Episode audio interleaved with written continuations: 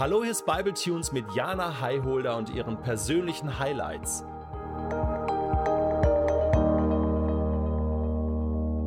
Kennt ihr diese Momente aus Ärzteserien, wenn der Arzt den Angehörigen eine Botschaft überbringen muss, die alles andere als positiv ist? Wenn er sagt, dass jemand eine schwere Krankheit hat, dass jemand sterben wird oder die Situation brenzlig ist. Und man sitzt dann als Zuschauer vor dem Fernseher und denkt sich, wie kann man nur so unempathisch sein? Wie kann man das so unsensibel rüberbringen? Ich hätte das ganz anders gemacht. Ich kenne die Situation gut sowohl aus dem TV als auch aus eigener Erfahrung. Heute stehe ich auf der anderen Seite, bei den Ärzten. Und ich schaue zu, wie sie das machen. Und dabei merke ich, wenn ich diese schlechte Nachricht überbringen müsste, mir würden manchmal einfach die Worte fehlen. Ich wüsste nicht, wie ich meinem Gegenüber gerecht werden sollte. Und um ehrlich zu sein, wissen das die Ärzte und die Ärztinnen zumeist auch nicht so genau. Ich könnte gar nicht einschätzen, was ich jemandem zutrauen kann und wie sehr es mich selbst emotional treffen würde. Vor allem aber begleitet mich die Frage, wie in all dieser scheinbaren Hoffnungslosigkeit kann ich in diesem Moment von der Hoffnung erzählen, die in meinem Herzen ist, von der Hoffnung, die mich begleitet, die mich trägt und an die ich glaube. Wie kann ich mittendrin von der tiefen Zuversicht erzählen, dass es mit dem Tod nicht aufhört? Wie kann ich in einer Situation, in der alles aussichtslos, schwarz und dunkel, traurig erscheint, von dem Licht erzählen, an das ich glaube? Ich habe in den letzten Jahren immer mehr erkannt, dass es überhaupt nicht angebracht ist, in jeder Situation von dem eigenen Glauben zu sprechen.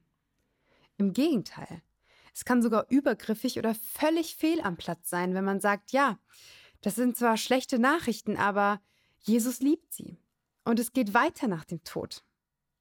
Auch wenn ich das glaube und auch wenn ich das für wahr halte, so ist es trotzdem nicht das, was mein Gegenüber in dem Moment braucht. Vielmehr müsste ich mir doch überlegen, wie ich in diesen Momenten diese Hoffnungsbotschaft einem Menschen vermitteln kann, ohne mit vielen Worten und Evangeliumszitaten um die Ecke zu kommen. Was könnte ich stattdessen tun? Ganz praktisch. Menschen sind verschieden. Und so braucht jemand vielleicht in, in einem solchen Moment einfach Ruhe. Ein anderer eine Umarmung. Jemand, der ihm zuhört oder einfach einen Kaffee. Die Frage ist also, wie kann ich einem Menschen begegnen, sodass er es versteht?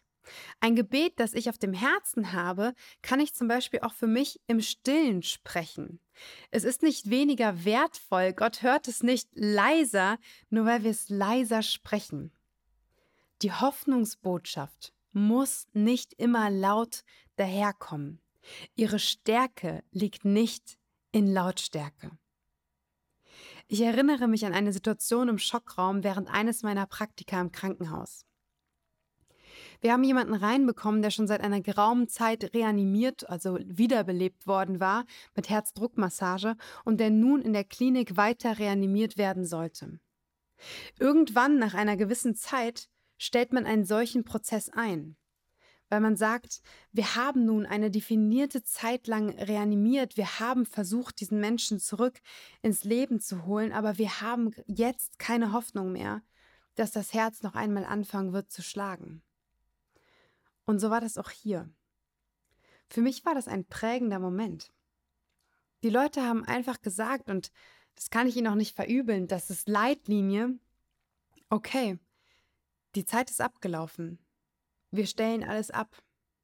Dieser Mensch, der in einem Moment vom Lebenden zum Verstorbenen wurde, wurde umgelagert. Und es ging einfach weiter.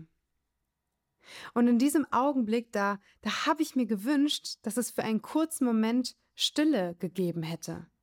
Ein Moment der Andacht, der Haltung und des Gedenkens daran, dass da eben ein Mensch verstorben ist. Der andere Menschen kannte, die ihn liebten und Menschen, die er selbst geliebt hat. In diesem Krankenhausablauf in einer Uniklinik, da hat das nicht stattgefunden. Und als kleine Jana in der Position einer Praktikantin konnte ich zwar nicht allzu viel dazu beitragen, dass sich diese Situation geändert hätte, aber Ich selbst konnte trotzdem dort stehen und für mich selbst im stillen 15, 20, 30, 60 Sekunden im Gedanken bei diesem Menschen sein und mich ihm widmen.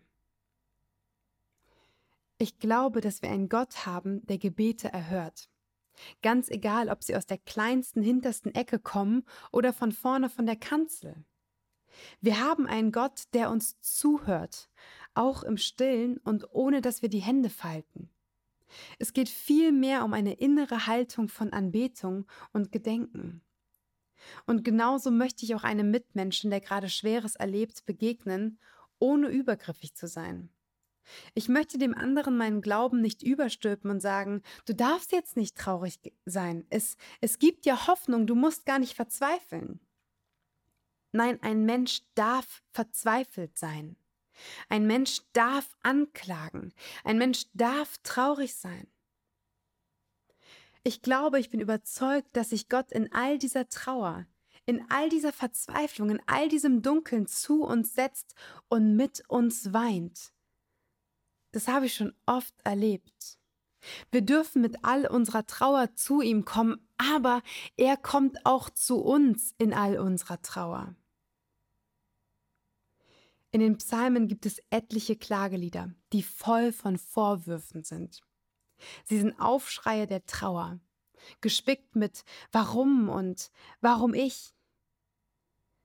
Doch in all dieser Dunkelheit, in all diesem Klagen, kommt in diesen Texten immer wieder eine Kehrtwende. Plötzlich erscheint neben all der Trauer Licht, Dankbarkeit, Ehrfurcht und Demut. Ich hoffe, dass ich genau dieses Licht zu den Menschen bringen kann. Im Lauten wie auch im Leisen.